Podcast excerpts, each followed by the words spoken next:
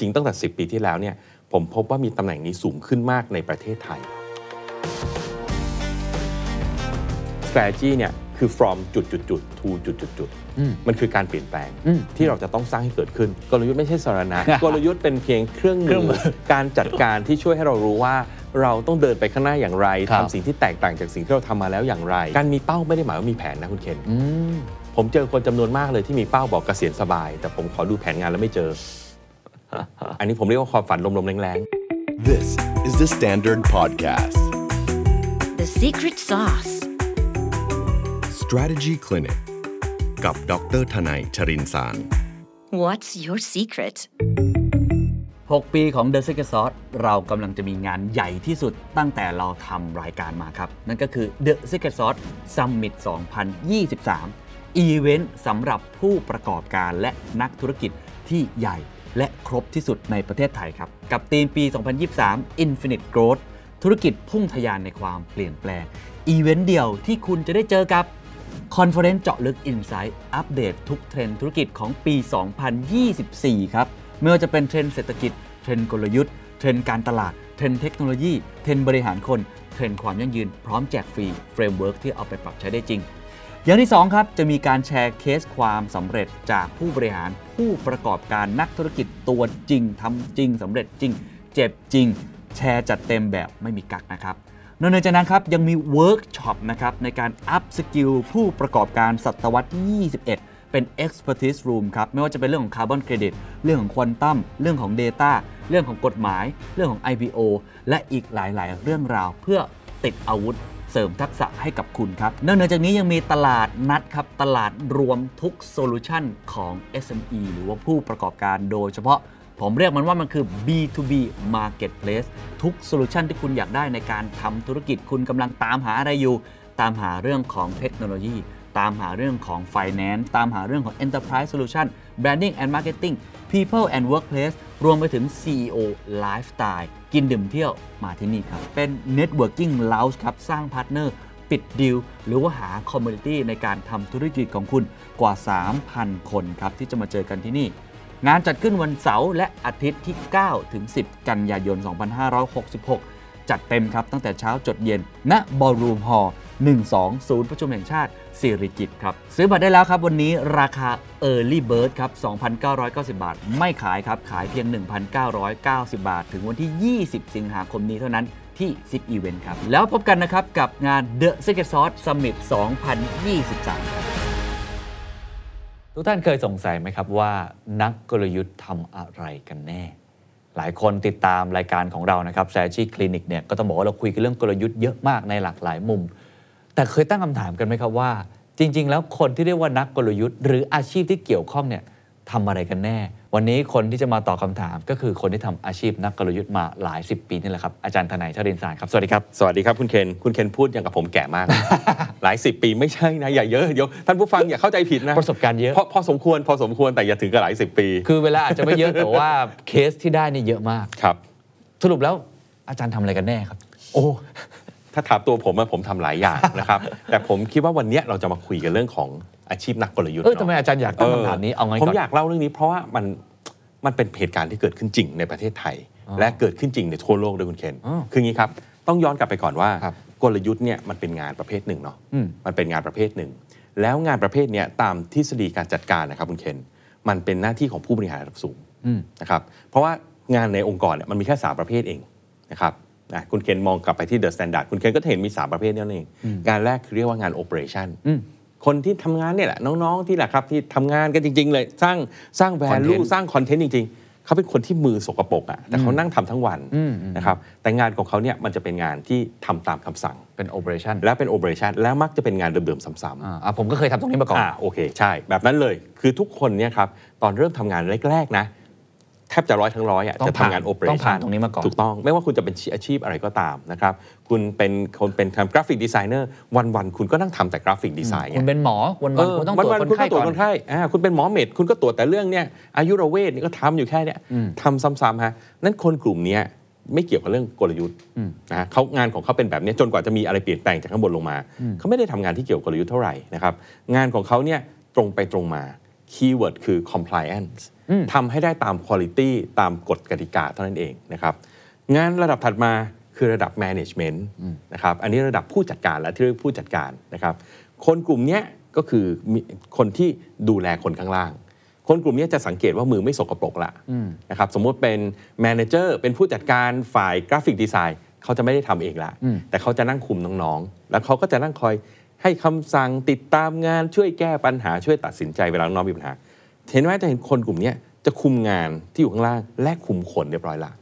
เพราะฉะนั้นงานสุดท้ายที่เหลือมันคืองานกลยุทธ์ครับครับที่ขึ้นมาระดับที่เรียกว่า executive อ๋อ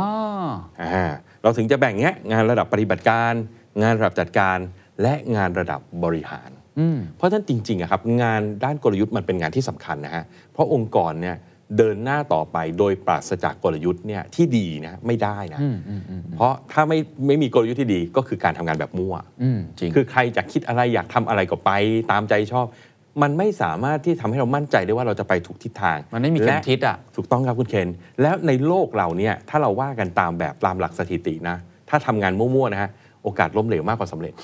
แน่นอนจริงไหมครับ แน่นอนถูกครับต้องถูกไหมคุณเคนเราผ่านทำงานเราก็รู้อะใช่ คนที่สำเร็จคือคนส่วนน้อย คนที่ล้มเหลวคือคนส่วนใหญ่ ครับ จุดต่างคืออะไร เพราะคนส่วนน้อยเขาทำสิ่งที่มันใช่และคนส่วนใหญ่ทำสิ่งที่มันไม่ใช่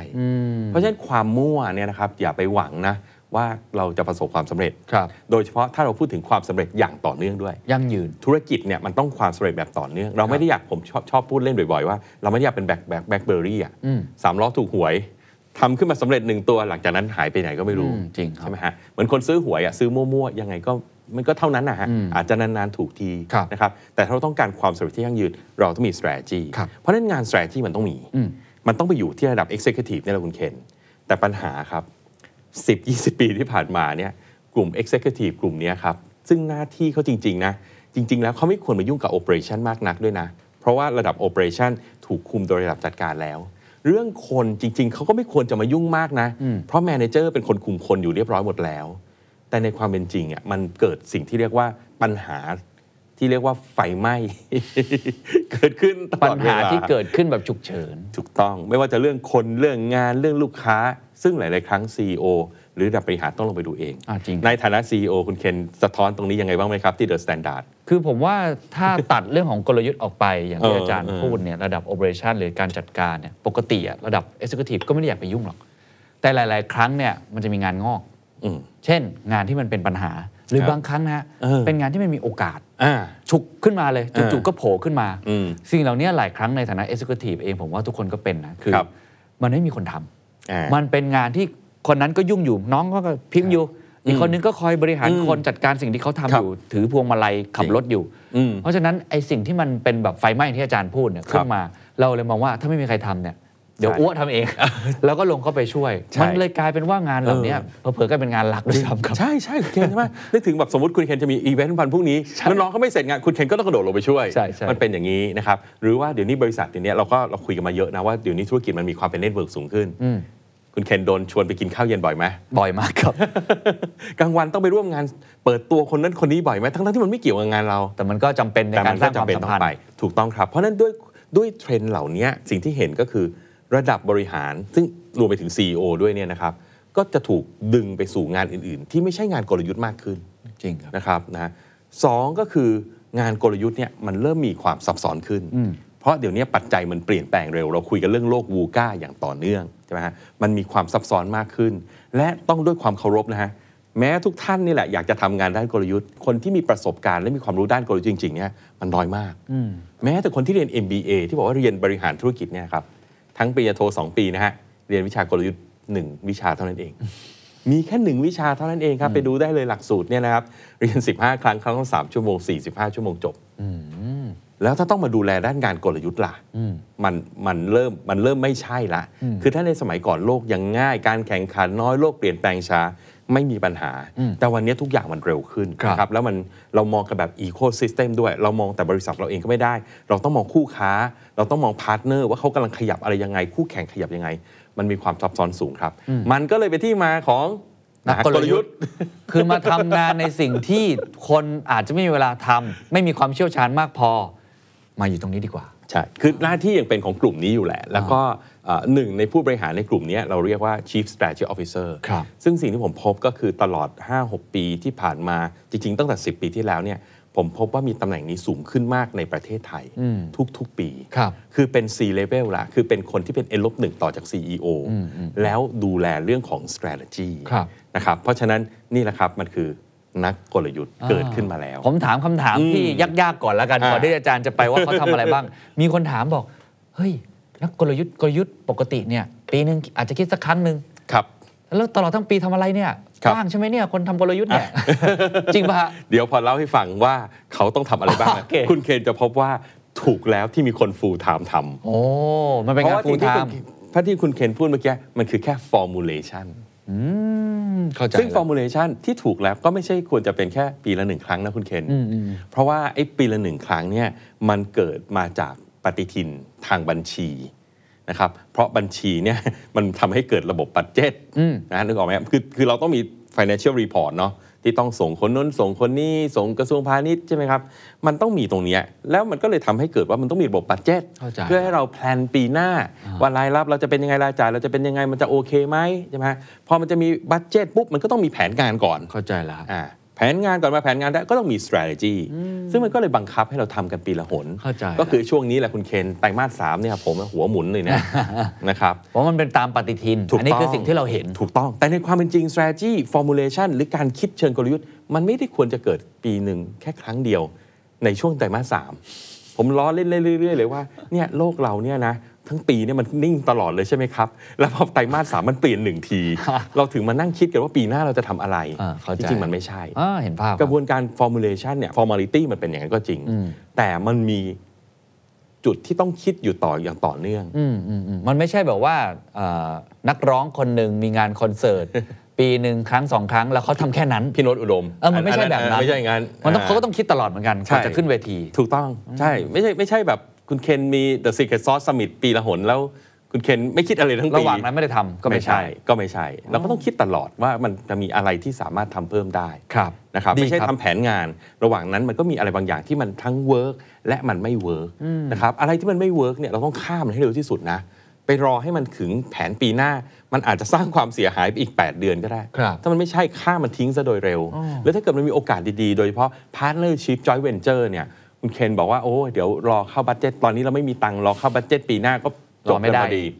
ถูกต้องครับ เพราะฉะนั้นจริง ๆ กระบวนการกลยุทธ์เนี่ยมันเป็นกระบวนการที่ต้องเกิดขึ้นอย่างต่อเนื่อง เพียงแต่ว่า formality เท่านั้นเองที่เราเห็นกันชัดๆเนี่ยมันมักจะเกิดแค่ปีละหนึ่งครั้งครับดีครับครับเคลียร์ครับอ่าเพราะฉะนั้นเราลองไปดูครับว่า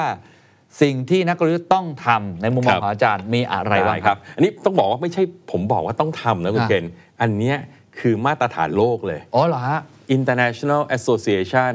for Strategy Professionals ที่ผมเป็นกรรมการอยู่เนี่ยเขาระบุไว้เลย โอเคครับ ว่าเนี่ยทำห้าเรื่องเนี่ยเหมือนเป็น job เหมือน description เป็น job description มาให้ว่าคนที่จะเป็น chief strategy officer เนี่ยต้องทำประมาณนี้นะครับ ในองค์กรของท่านจะเรียกอะไรผมไม่ไม่ไม่ไม่ว่ากันนะครับ แต่ก็คือเป็นบุคคลหรือเป็นกลุ่มคนนะ จริง ๆ คนเดียวทำเดี๋ยวถ้าผมเล่าให้ฟังเสร็จจะบอกว่าคนเดียวทำไม่ไหวหรอก ต้องทำกันเป็นทีมนะครับ คือทีมบางที่ก็เรียกว่าทีมแผนงานทีมนโยบาย ฝ่ายกลยุทธ์อะไรก็เรียกกันไปเถอะครับ แต่ว่าพูดง่ายๆก็คือเป็นกลุ่มที่ดูแลงานด้านนี้โดยเฉพาะ เพราะกลยุทธ์เนี่ยมันเป็นงานฮะกลับไปเรื่องเดิมกลยุทธ์มันเป็นงาน มันต้องมีใครทำนะครับและงานด้านกลยุทธ์เนี่ยครับซึ่งนักกลยุทธ์ต้องมาทำเนี่ยมันจะประกอบด้วยกัน 5 เรื่องครับนะครับเรื่องแรกคือ strategy formulation อ่าอย่างที่เราพูดกันเมื่อกี้าอันเนี้ยคือจุดเริ่มต้นเลยนะครับเพราะว่าองค์กรเนี่ยจะต้องถูกกลับมาคิดด้านกลยุทธ์ตามระยะเวลาที่เหมาะสมครับนะครับเอ่อบางครั้งเราเจอ challenge พ อเจอ challenge ปุ๊บ เช่น disruption นะเราพูดกันบ่อยๆเนี่ยเราก็ต้องกลับมาคิดเรื่องกลยุทธ์ละคู่แข่งรายใหม่เกิดขึ้น เราก็ต้องกลับมาคิดเรื่องกลยุทธ์ละตลาดเปลี่ยนเราก็ต้องกลับมาคิดเรื่องกลยุทธ์แล้วนะเพราะฉะนั้นจะเห็นเลยว่ามันมีเหตุการณ์มากมายครับที่ทำให้เราเนี่ยต้องกลับมาดูเรื่องเนี้ยเป็นระยะระยะเรื่อยๆนั่น strategy formulation ก็คือทำให้ทำไงให้องค์กรของเราเนี่ยไปสู่เดินไปสู่ทิศทางที่ถูกต้องครับตั้งวิสัยทัศน์ถูกต้องมีเป้าหมายที่ถูกต้องตั้ง KPI ให้คนทำงาน ไปได้ถูกทิศทาง และมี strategy ซึ่งภาษาของผมผมชอบใช้คำว่า strategy เนี่ยคือ from จุดจุดจุด to จุดจุดจุดมันคือการเปลี่ยนแปลงที่เราจะต้องสร้างให้เกิดขึ้น มันคืออะไรแค่นี้ก็เหนื่อยแล้วไหมครับคุณเคนครับ เหนื่อยครับ โดยเฉพาะสภาพแวดล้อมที่เปลี่ยนไป ยิ่งองค์กรไหนอยู่ในพวกที่เป็น fast moving เนี่ย อันเนี้ยก็จะต้องค่อนข้างที่จะต้องทำถี่อย่างต่อเนื่องาองค์กรที่ไซเคิลยาวหน่อยก็อาจจะ ปีละหนึ่งหนก็ยังได้ ครับแต่ว่าครับมันก็มี opportunity ใหม่ๆ เกิดขึ้นเนาะอืม ใช่ไหมครับ เหมือนเห็นทราบว่าเห็นเร็วๆนี้เลยมีท่านมามีท่านหนึ่งแจ้งมาผมว่าคุณเคนกำลังเปิดรับสมัคร ทีมงานเพิ่มด้วยใช่ไหมฮะที่ The Standard เปิดรับตลอดเลยครับ คนไม่พอฮะ opportunity ใหม่ๆ มาใช่ครับใช่ไหมคุณเคนใช่ถูกต้องครับเพราะฉะนั้นมันก็ opportunity เข้ามามันก็กระทบแม้ว่าสิ่งเดิมที่ทำอยู่ทำได้ดีแล้วไม่มีปัญหาอะไรก็ตาม แต่ก็ต้องคิดด้าน strategy ตลอดอืมอืมเพราะฉะนั้นนี่คืออันแรกที่ควรจะถูกต้องทำเลย ซึ่ง CEO อาจจะไม่มีเวลาเองอ๋อคุณเคนอาจจะมีเวลาแค่อ่าไปเจอไปรับอ่าแต่พอต้อง working team ทำ detail ทำ due diligence คุณเคนก็จำเป็นที่จะต้องมีใครบางคนที่ไปช่วยเรื่องนี้ ถ้าคุณเคนมีทีม strategy ก็ส่งเขาไปเลย ไปดูซิว่ามันฟิตกับเราไหม strategic fit ไหม financially มันโอเคไหม ความเสี่ยงคืออะไร เพราะเรื่องนี้คือเรื่องที่คนกลยุทธ์ทำอยู่แล้ว อ๋อแปลว่าต้องมาทำเราเราดูทุกมุมลย opportunity เป็นอยู่แล้วอ่าเราดูความเสี่ยงเป็นอยู่แล้ว เราทำ SWOT เป็นอยู่แล้ว เราทำ financial เป็นอืมเพราะฉะนั้นนี่แหละ ทีมกลยุทธ์นี่แหละอ๋อจะสมบูรณ์แบบเลยคุณเคนอ่าเพื่อไปช่วยในเรื่องเหล่านี้ ในการตัดสินใจใช่ในการที่จะบุกหรือว่าจะถอยอะไรสักอย่างใช่หรือแม้แต่แก้ปัญหาที่มันเกิดขึ้น สมมุติเราไม่เข้าเป้าคู่แข่งมาแย่ง Market Share เราได้ ตอนที่แล้วที่เราคุยกันคุณเคนเรื่อง Data ฮะสิ่งที่เกิดขึ้นก็คือพอเราคุยเรื่อง Challenge เสร็จ ทีมกลยุทธ์นี่แหละเขาไปขุด Data ให้เราตอบให้เราเสร็จเลยโอ้นี่ฟังหนึ่งเหมือนทีมกลยุทธ์นี่เป็นนักแก้ปัญหาเนาะ ประจำออฟฟิศเอ่อปัญหาที่เกี่ยวข้องกับดิเรกชันขององค์กร ได้ทั้งหมดที่จะทำให้เราบอกได้ว่าสิ่งที่เราทำอยู่มันโอเค หรือไม่โอเค และเราควรจะทำอะไรที่แตกต่างจากเดิมอืม เนี่ยเนี่ยคืองานแบบง่ายๆถ้าเป็นโจทย์ลักษณะแบบนี้เนี่ยใช่นักกลยุทธ์จะจะทำได้ในการเคลื่อนที่จากจุด A ไปจุดเพราะมันคือ B เรื่อง formulation เลย มันคือการเข้าใจสิ่งแวดล้อมที่เกิดขึ้นทั้งปัจจัยภายในและภายนอกครับและบอกว่าต่อจากนี้เราทำอะไรดี โอ้เห็นภาพครับอ่าเห็นไหมครับเพราะฉะนั้นบางอย่างมันอาจจะเกิดปัญหาภายในฮะแต่บางอย่างมันอาจจะเกิดจากโอกาสภายนอกที่วิ่งเข้ามาก็ได้ เห็นภาพครับเห็นะนครัภาบพคุณเขนนั่นนี่คืองานที่หนึ่งฮะแค่งานที่หนึ่งก็เหนื่อยแล้วนะเหนื่อยครับเหนื่อยครับเพราะถ้า CEO ฟังอย่างนี้มันมีตลอดเวลา ถ้าไม่มีคนนี้ CEO ต้องทำเองนะคุณเคนใช่ครับ ผมก็ทำเองอยู่ต่อไปดีกว่าหาทีมมาช่วยเธอคุณครับเคนนะครับฮะงานที่ 2 ครับที่ต้องทำคือ organization transformation เฮ้ยจริงเหรอฮะด้วยเป็นหน้าที่เขาเหรอฮะด้วยครับ เป็นหน้าที่เขาด้วยเลยโอ้เพราะไม่งั้นจะเป็นหน้าที่ใครฮะตอนแรกนึกว่าเป็ฝั่งหน้ที่เข HR ซะอีกฝั่ง People HR เนี่ยเขาจะเก่งในเรื่องของ implementation อ่าอ่าเขาจะรู้ทฤษฎีแต่ว่าการทำให้ organization align กับ strategy การจัดตรงนี้ทีมแหละ มันถึงต้องเอามาอยู่ในทีม strategy เพื่อให้ make sure ว่า strategy เป็นยังไง organization support strategy จัดทัพให้ถูกตามกลยุทธ์ที่เราตามจะไปกลยุทธ์ที่เราไป ถูกต้อง นี่ก็ต้องมีทักษะพื้นฐานด้านเรื่องของการจัดการคนหรือออกชาร์จอะไรพวกนี้ ก็ออกชาร์ต manpower คร่าวๆในภาพใหญ่แล้วที่เหลือ HR มันจะจะเป็น functional strategy ที่เขาจะไปจัดการต่อแล้วว่า implement อย่างไร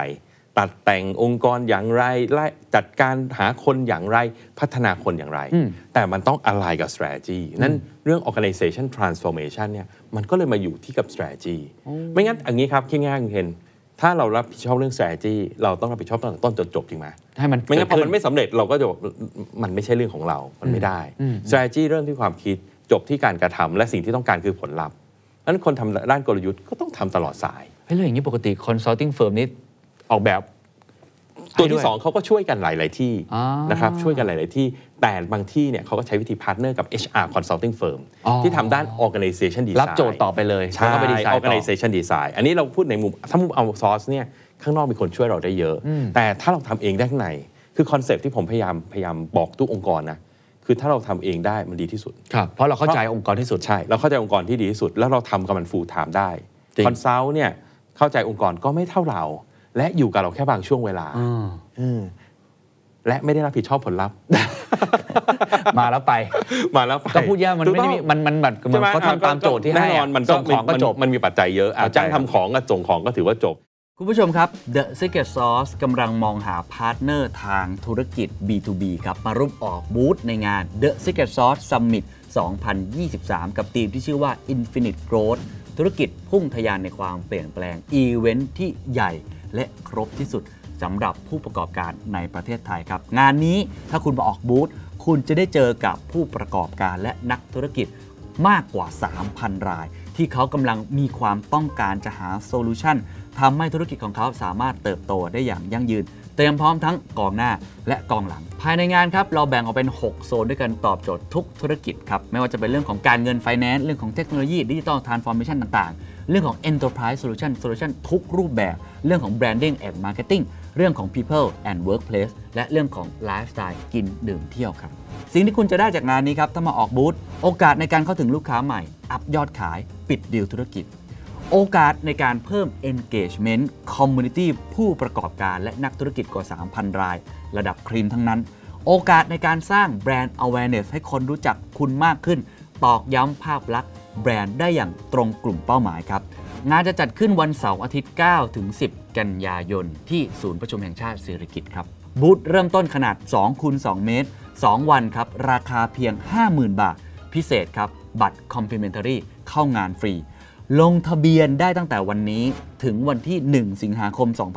2566 ศึกษารายละเอียดเพิ่มเติม และลงทะเบียนเพื่อคัดเลือกบูธได้แล้วนะครับ เพียงสแกน QR Code ที่ปรากฏอยู่บนหน้าจอ หรือ คลิกลิงก์ที่อยู่ใน description ทุกช่องทางของ The Secret Sauce และ The Standard แล้วพบกันนะครับ กับงาน The Secret Sauce Summit 2023 ครับ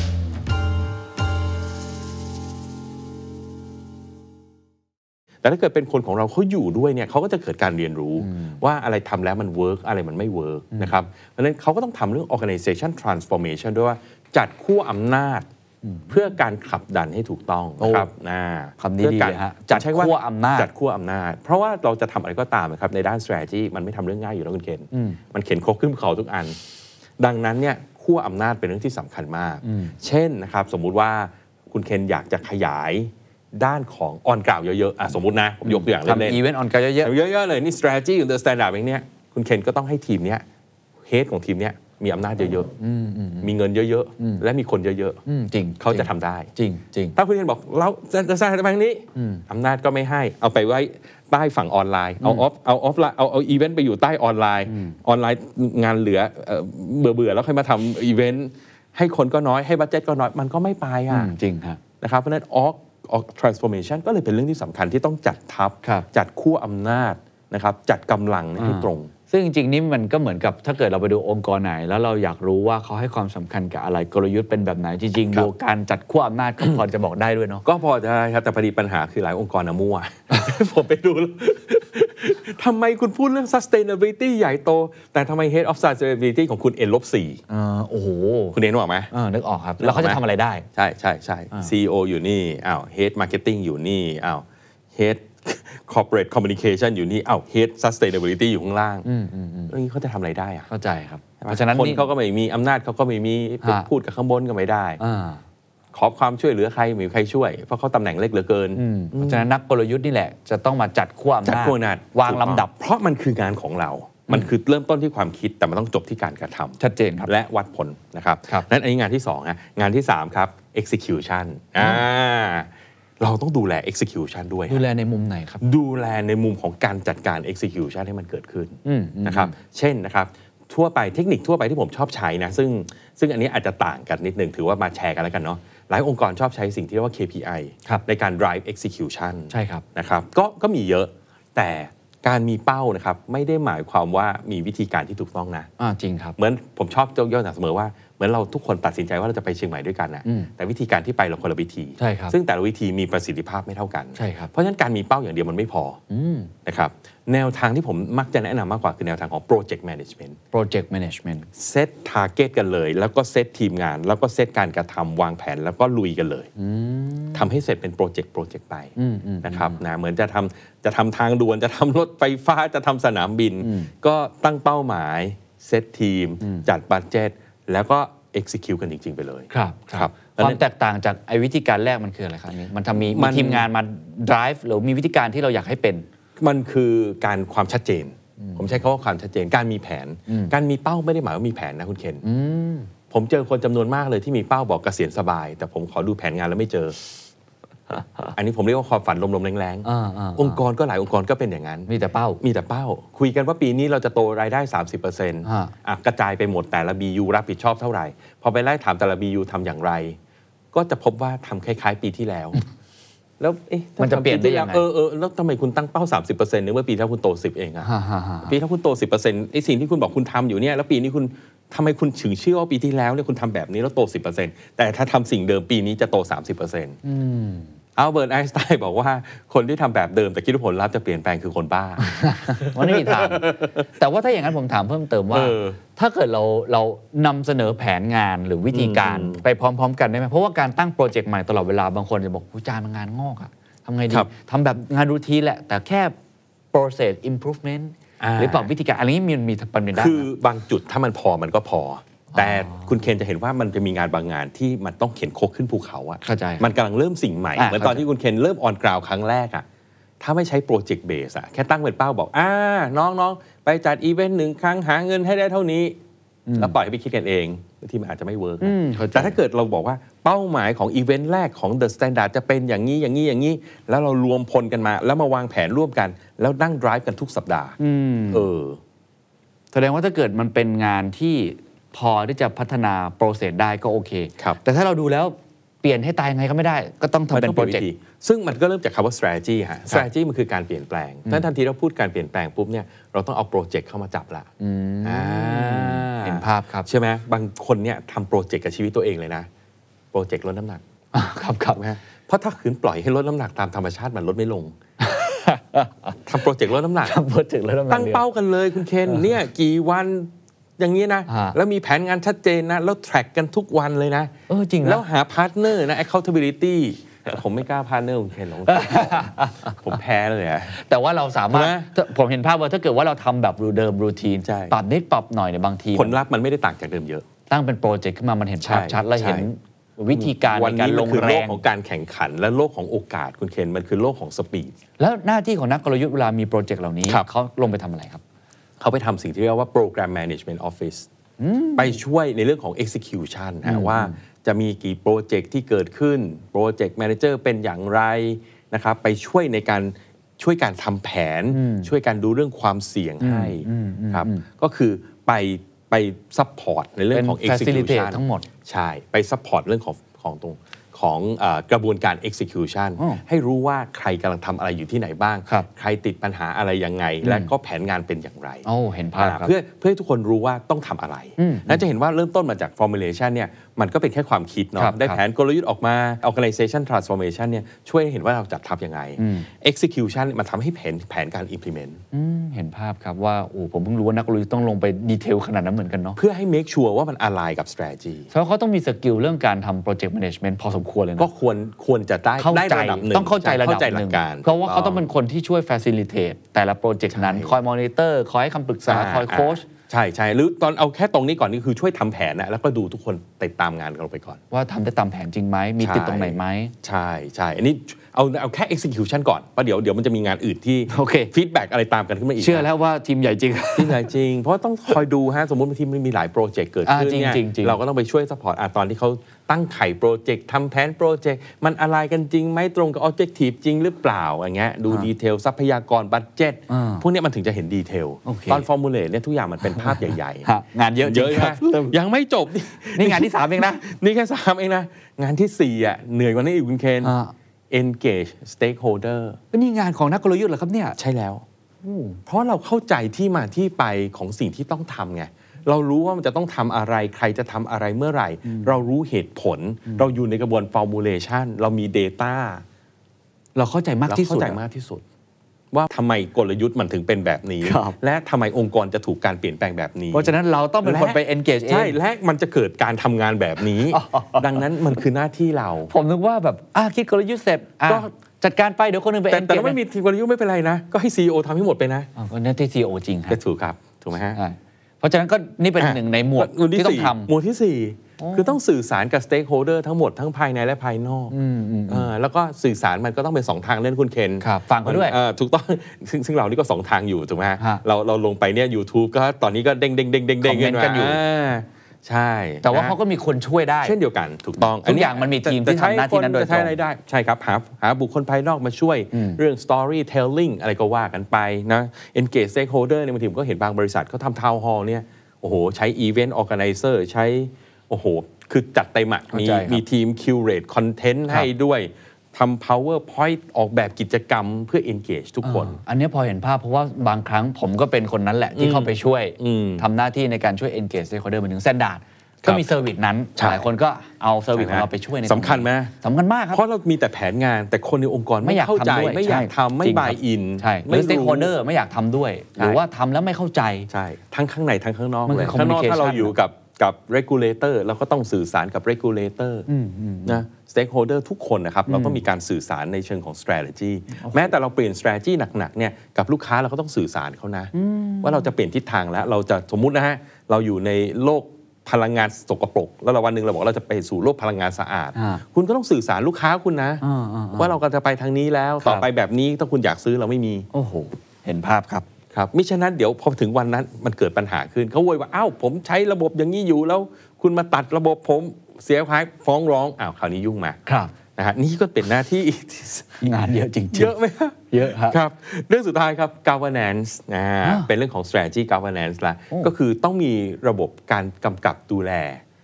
กลยุทธ์ คุณเคนอาจจะเคยได้ยินคำว่า corporate governance บ่อยเนาะครับบ่อยครับเราอยู่กับทาง IOD ครับนะฮะอันนั้นเป็นคืหัวข้อใหญ่เลยอันนั้นข้อคือสำคัญ องค์กรอ่าอันนี้คือระดับของกลยุทธ์ครับ ก็คือ make sure ว่า strategy เนี่ยมันมีการกำกับดูแล ว่ามันถูกทำอยู่ มีการติดตาม มีกลุ่มคนที่ถ้าเกิดสมมติสถานการณ์เปลี่ยนโอ้แล้วเราอยากจะปรับกลยุทธ์ มันจะต้องทำยังไงดี คล้ายๆกับคอย มอนิเตอร์ คอย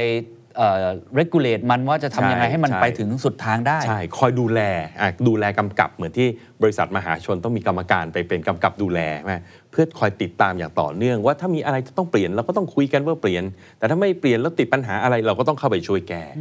นะครับเพราะฉะนั้นอันนี้แหละครับมันก็คืออีไอ้งานที่ 5 ที่ต้องคอยนั่งตามดู KPI ที่คุณเคนส่งให้น้องๆแต่ละคนเป็นยังไงอ่าเฮ้ยมันไปแล้วมันโอเคป่ะ ไม่ใช่ว่าส่งไปแล้วน้องทำไม่ได้ก็ ตบหัวอย่างเดียว ลงโทษก็ไม่ใช่ หรือจริง ๆ มันอาจจะถึงจุดว่าเฮ้ยไม่ใช่แล้ว KPI ตัวนี้มันไปพาเราไปผิดทางแล้วอ๋อ KPI เราจะมันอาจปรับจะไม่ถูกหรืต้อองเราไม่ปรับถูกต้องครับ เพราะกลยุทธ์เนี่ยพูดเสมอมันไม่ใช่สารณะกลยุทธ์ไม่ใช่สรณะกลยุทธ์เป็นเพียงเครื่องมือเครื่มืองมือการจัดการที่ช่วยให้เรารู้ว่าเราต้องเดินไปข้างหน้าอย่างไรครับทำสิ่งที่แตกต่างจากสิ่งที่เราทำมาแล้วอย่างไรโอ้โหแต่มันไม่ใช่สรณะ ถ้าเราเดินไปถึงจุดหนึ่งแล้วเราพบว่า 10%ที่เราเขียนไว้ในแผนมันไม่ work เราก็ต้องจัดการเอามันออกจริง เพราะฉะนั้นเนี่ยคือหน้าที่ของ governance team ที่ต้องคอยดูภาพรวมแล้วดูว่าเรายังไปถูกทางอยู่นะ โอ้โห เยอะไหมคุณเคนเยอะครับจริงๆเพราะว่ามันลทั้งงหมไปดถึงเนี่ย execution ทั้งหมดเลยไงเนี่ยมันคือหน้าที่ของของ CEO และฝ่ายบริหารใช่วันนี้คุณเคนเห็นภาพอย่างว่าทำไมเขาถึงตั้ง CSO ขึ้นมาอืมเพราะงานแล้วทำไมพวกต้องเป็นยะ C level อ่าเห็นภาพเพราะจะคบทำหมดเนี่ยถ้าคุณเป็น N ลบสี่อะคุณทำไม่ได้หรอกเฮ้ยผมผมว่าความเข้าใจผิดของใครหลายคน ซึ่งผมก่อนหน้านี้ก็เข้าใจอย่างนั้นอืมอืมคือเราคิดว่าทำประมาณ 2 ข้อแรกอะ แรก แต่ไม่คิดว่าส่วนใหญ่เขาเห็นหนึ่งกับสามคุณเคนเออเขาจะคุยว่า formulation กับ execution ใช่อยู่แต่ไม่แเคยเห็นว่าจะต้องลงดีเทลเข้าไป engage กับ stakeholder ครับต้องทำแบบนี้ให้มันเกิดขึ้นจริงทั้งหมด ใช่ แล้วทั้งหมดเนี่ยคือมาตรฐานโลกที่เราคุยกันในกลุ่ม strategy professional ว่าคุณต้องทำอย่างเงี้ยครับมันถึงจะครบ ผมถามอย่างนี้แล้วกันว่า ถ้าอย่างนั้นคนที่จะมีอาชีพเป็นนักกลยุทธ์ครับหรือทำงานด้านเนี่ยครับทีมกลยุทธ์แบบเนี้ยครับ skill matrix ของเขาอะคืออะไรเหรออาจารย์โโห คุณเคนจะเห็นว่ามันเยอะมากจริงๆเยอะครับมันเยอะมากมันไม่ใช่จริงๆแค่คิดไงแล้วมันไม่ได้มาจากศาสตร์ศาสตร์เดียวจริง นะครับแต่ทั้งหมดเนี่ยผมยืนยันว่ามันเป็นสิ่งที่ฝึกขึ้นได้คุณเคนและมันเป็นงานที่ต้องทำและมันควรจะต้องทำทั้งหมดเนี่ยอยู่ในทีมทีมเดียว อาจจะไม่อยู่ในคนคนเดียวนะแต่อยู่ในทีมทีมเดียวเพราะทั้งหมดทั้ง5เรื่องเนี่ยมันมีความสอดคล้องกันหมด ครับ มันมีเหตุผลที่เชื่อมโยงกันอยู่ทั้งหมด มันไม่ควรจะถูกแยกไปสู่ 5 ทีม ไม่ใช่ทีมหนึ่ง formulate ทีมหนึ่ง execute ทีมหนึ่ง communicate นะฮะมันมันเหมือนแยกกันไม่ได้มันมันไม่ได้แหละเพราะว่ามันเรื่องเดียว message มันไม่ตรงกันถูกต้องแล้วมันยังมีเรื่อง timing ที่ต้องซิงก์กันพวกนี้เข้าไปอีก เพราะฉะนั้นนี่คือผมว่ามันเป็นมันเป็นความจำเป็นละฮะขององค์กรที่ใส่ใจด้าน strategy จริงๆ วันเนี้ยฮะที่ต้องทำเรื่องนี้ขึ้นมาครับนะครับครับคราวนี้คุณเคนถามเรื่องสกิลเนี่ยอันเนี้ยยากต้องบอกตรงๆ อย่างที่ผมพูดเลยว่า แม้คนที่เรียน MBA มาก็เรียนแค่วิชาเดียว และในนั้นเนี่ย 80%อยู่ตรง formulation จริงครับ หนึ่งมีแค่หนึ่งหรือสองบทที่คุยเรื่อง execution อาจจะหนึ่งบท คุยเรื่อง governance ซึ่งอาจารย์หลาย ๆ ท่านพูดตรง ๆ ก็ไม่ค่อยสอนหรอก เพราะว่า formulation มันคือมันคืองานหลักก่อน ถ้าตรงนี้ formulate ไม่ได้มันก็ต่อมาไม่ได้ แต่พอถึงคนทำงานในองค์กรจริง ๆ มันต้องทำได้ทั้งหมดนะครับก็ก็ยากครับแต่ผมคิดว่าจุดเริ่มต้นน่าจะเป็นคนที่สนใจเรื่องกลยุทธ์ก่อนเพราะถ้าเขาไม่สนใจเรื่องกลยุทธ์เนี่ยมาทำเรื่องพวกเนี้ยเขาจะไม่อินเลย เขาจะไม่รู้สึก ชอบตื่นเต้นและอยากสร้างการเปลี่ยนแปลงให้สำเร็จครับนะครับเพราะฉะนั้นผมอยากขอเริ่มที่ mindset ก่อนนะครับส่วนเรื่องของสกิลเนี่ยเนื่องจากมันมันมันเป็นมันเป็นตำแหน่งหลายศาสตร์ไงอะหลายศาสตร์อ่านะฮะผมก็เลยตัดสินใจคุณเคน ผมก็เลยสร้างหลักสูตรขึ้นมา ชื่อ Chief Strategy Officer Master Class โอ้เพราะว่าผมอะทำมาหมดแล้วอ่าแล้วผมก็เห็นว่าตอนเนี้ยมีตำแหน่งตัวเนี้ยโตขึ้นโตขึ้นเรื่อยๆ ก็ครับอยากเป็นแรงหนึ่งที่ช่วย support คนที่เพิ่งเริ่มทำตำแหน่งนี้ครั้งแรกเนะครับ ให้วางแนวให้อย่างถูกต้อง ซึ่งใน Master Class นี้ไม่ใช่ทำแค่ฟอร์มูลอย่างเดียวอาจารย์จะสอนผมสอนหดเลยทั้ง 5 เรื่องเลยอ๋อผมสอนทั้ง 5 เรื่องมี tools มี template ครับมี case study และที่สำคัญคือมาเรียนร่วมกับเพื่อนๆ นักกลยุทธ์คนอื่นได้แชร์ดันั้น case ก็จะสร้าง community ที่สามารถแลกเปลี่ยนกันได้แล้วก็ support กันต่อ ๆ ไปยาวโอ้โห เปิดเมื่อไหร่ อะไรยังไงครับอาจารๆย์ เดี๋ยวผมส่งข้อมูลให้เป็น QR code แล้วกันนะครับ แล้วเดี๋ยวฝากคุณเคนช่วยอ่า ใส่ยินเข้ามาดีในครันี้บด้วยแล้วกันอะไรที่มีเพาประโยชน์ผมว่ายินดีครับใช่ครับผมผมเห็นเรื่องนี้เป็นเรื่องจำเป็นจริงๆ ผมครับคิดว่าถ้าองค์กรใดเนี่ยทำเรื่อง strategy ได้ดีเนี่ยเขาจะไปได้ดีกว่าองค์กรที่ทำเรื่อง strategy ไม่ดีอยู่แล้วโอ้แน่นอนอันี้ชัดเจนครัแล้ววันนี้เราก็ทราบอยู่แล้วว่า CEO ทำสารพัดเรื่อง ดังนั้นการมีทีมงานตรงเนี้ยที่เข้ามาช่วยเนี่ยนะครับมันจะ เป็นประโยชน์กับองค์กรอย่างมาก ๆ เลยคุณครับเพราะฉะนั้นเพราะฉะนั้นทั้งหมดเนี่ยที่มาที่ไปมันมาจากตรงนี้แหละครับคุณโอ้เคนเห็นภาพครับ ทิ้งท้ายกันสักเล็กน้อยหลังจากที่เราเข้าใจ job description ที่แท้จริงในระดับมาตรฐานโลกเลยนะอืมอืมอาจารย์มีอะไรอยากฝากอยากสื่อสารถึงนักกลยุทธ์ที่ฟังอยู่ในตอนนี้ว่า พอเข้าใจ job description เหล่านี้เนี่ยเขาควรจะกลับไปพัฒนาตัวเองยังไง กลับครับไปเรียนรู้เพิ่มเติมตรงไหน หรือมีอะไรที่เขาควรใช้ความสำคัญกับตัวเอง เพื่อเป็นนักกลยุทธ์ที่ดีขึ้นครับโอเคครับ คนที่มาอยู่ในสายนักกลยุทธ์แล้วนะครับ ผมขอแสดงความยินดีก่อนเลยนะฮะเพราะว่าท่านอยู่ในสายที่กำลังเติบโตขึ้นนะครับคราวเนี้ยงานด้านกลยุทธ์เนี่ยมันอย่างที่เห็นนะครับมันมีความซับซ้อนมาก เพราะฉะนั้นหนึ่งในทักษะที่สำคัญคือความสามารถในการเรียนรู้ โลกของกลยุทธ์มันเป็นโลกที่เปลี่ยนแปลงตลอด formulation เนี่ยแม้แต่เทคนิค tools ต่างๆเนี่ยก็มีการเปลี่ยนแปลงอยู่ตลอดนะครับเพราะฉะนั้นสิ่งที่อยากฝากไว้ก็คือ เอาเนี่ยนะครับเอา 5 เรื่องเนี่ยครับตั้งเป็นโดเมนนะครับผมใช้คำว่าตั้งเป็นโดเมนที่ท่านสนใจนะ แล้วเริ่มค้นข้อมูลนะครับหาบทความหาหนังสือนะครับหาอาจจะเริ่มถามจากตัวเองก่อนก็ได้ว่า 5 ในเรื่อง 5 เรื่องเนี้ยที่ท่านทำอยู่ทุกวันเนี้ยท่านไหนเรื่องไหนที่ท่านคิดว่าท่านอ่อนที่สุด และเรื่องไหนที่ท่านแข็งดีสุดใน 5 เรื่องนี้นะครับแล้วเริ่มจากแถวๆนี้ก่อนนะครับตรงไหนที่อ่อนเนี่ยเราต้องเริ่มปิดแกลบด้วย เพราะงานทั้งหมดมันเชื่อมโยงกันครับมันจะไปพังตรง the weakest link นะฮะแต่ขณะเดียวกันเรื่องไหนที่ชอบที่สุดหรือทำได้ดีที่สุดเนี่ยตรงนี้ต้องมาศึกษา เพื่อทำตัวให้เป็น expert ในด้านนั้นนะครับเพราะท้ายสุดเนี่ยวันนี้ผมพูดตรงๆเลยนะ ผมคิดว่าโลกใบเนี้ยมันเปลี่ยนแปลงเร็วเกินไป องค์ความรู้ก็งอกเร็วเกินไป จนไม่มีใครที่เก่งและรู้ทุกเรื่องอีกต่อไปแล้ว ดังนั้นทั้งหมดมันคือการทำงานเป็นทีมนะครับแม้ CSO อาจจะเป็นหนึ่งท่าน แต่จริง ๆ ท่านทำงานคนเดียวไม่ได้ ท่านต้องมีทีม ซึ่งมี composition ครับ CSO อาจจะเก่งเรื่อง formulation ก็ได้ แต่มีทีมที่เก่งเรื่อง communication เข้ามาอ่า นะครับเพราะฉะนั้นเริ่มจากการพัฒนาตัวเองอย่างต่อเนื่องครับนะครับตรงนี้เลยนี่แหละครับคืออาชีพนักกลยุทธ์ไม่ได้ง่ายอย่างที่คิดอืมแต่เป็นอาชีพที่ผมเชื่อว่ามีประโยชน์กับองค์กร และมีประโยชน์กับสังคมไทยด้วย และเพราะแอบสาบอมารถกว่าใช้ได้อย่างสนุกมากครับอ่าอันนี้แน่นอนเพราะอาจารย์ยิ้มตลอดครับตอนสพูดนุคกรับมากครับเพราะอะไรครับเราเราทำแต่เรื่องมันๆทั้งนั้นเลยเนี่ยแบบฟอร์มูลเอาไงดีไปไหนต่อ ดีไซน์ organization ยังไงมีแต่ให้นโจทย์ที่ท้าให้มันทายได้ทั้งศาสตร์และศิลป์อ่าคือคนในองค์กรก็รับด้วยนะครับที่ผมพูดเสมอว่ากลยุทธ์มันเป็นทั้งศาสตร์และศิลป์ครับตัวเลขมันบอกเราอย่างหนึ่ง แต่เราต้องเข้าใจคนในองค์กรด้วย จริง organization transformation เราทำแบบสุดโต่งเลยคนลาออกครึ่งองค์กรมันก็ไปไม่ได้โอ้จริงนะครับ นั้น execution อีกเราก็ต้องลงดีเทล เราต้องเห็นรายละเอียดทำอะไรใหม่ ๆทำอย่างไรดี stakeholder engagement เราได้คุยกับคนใหม่ ๆ ตลอดบนหัวข้อใหม่ ๆ ตลอด และ governance เราก็ได้เห็นปัญหาเห็นความคืบหน้า อิ่มอกอิ่มใจกับความสำเร็จ แล้วก็มีส่วนร่วมในการแก้ปัญหา ถ้ามันไม่เป็นไปตามแผนครับผมเชื่อว่าอันสุดท้ายนี่แหละครับ เป็นสิ่งที่หลายคนอยากเห็นที่สุดเนาะพอเราทำงานออกมาหนักๆเหนื่อยๆทั้ง4 5ข้อมา เราเห็นผลลัพธ์ของการเปลี่ยนแปลง เพราะว่านักกลยุทธ์เป้าหมายคืออยากจะเห็นความสำเร็จใช่ อันนี้อันน่าจะเป็นสิ่งที่ทำให้อาจารย์ยิ้มมากที่สุดในแต่ละวันนะฮะครับวันนี้ขอบคุณอาจารย์มากครับครับ And that's the secret sauce. ถ้าคุณชื่นชอบ The Secret Sauce episode นี้นะครับ ก็ฝากแชร์ให้กับเพื่อนๆ คุณต่อด้วยนะครับ และคุณยังสามารถติดตาม The Secret Sauce ได้ใน Spotify, SoundCloud, Apple Podcast, Podbean, YouTube และ Podcast Player ที่คุณใช้อยู่นะครับ และอย่าลืมติดตาม Facebook Fanpage The Secret Sauce เข้ามาติชมเข้ามาพูดคุยกับผมได้เลยนะครับ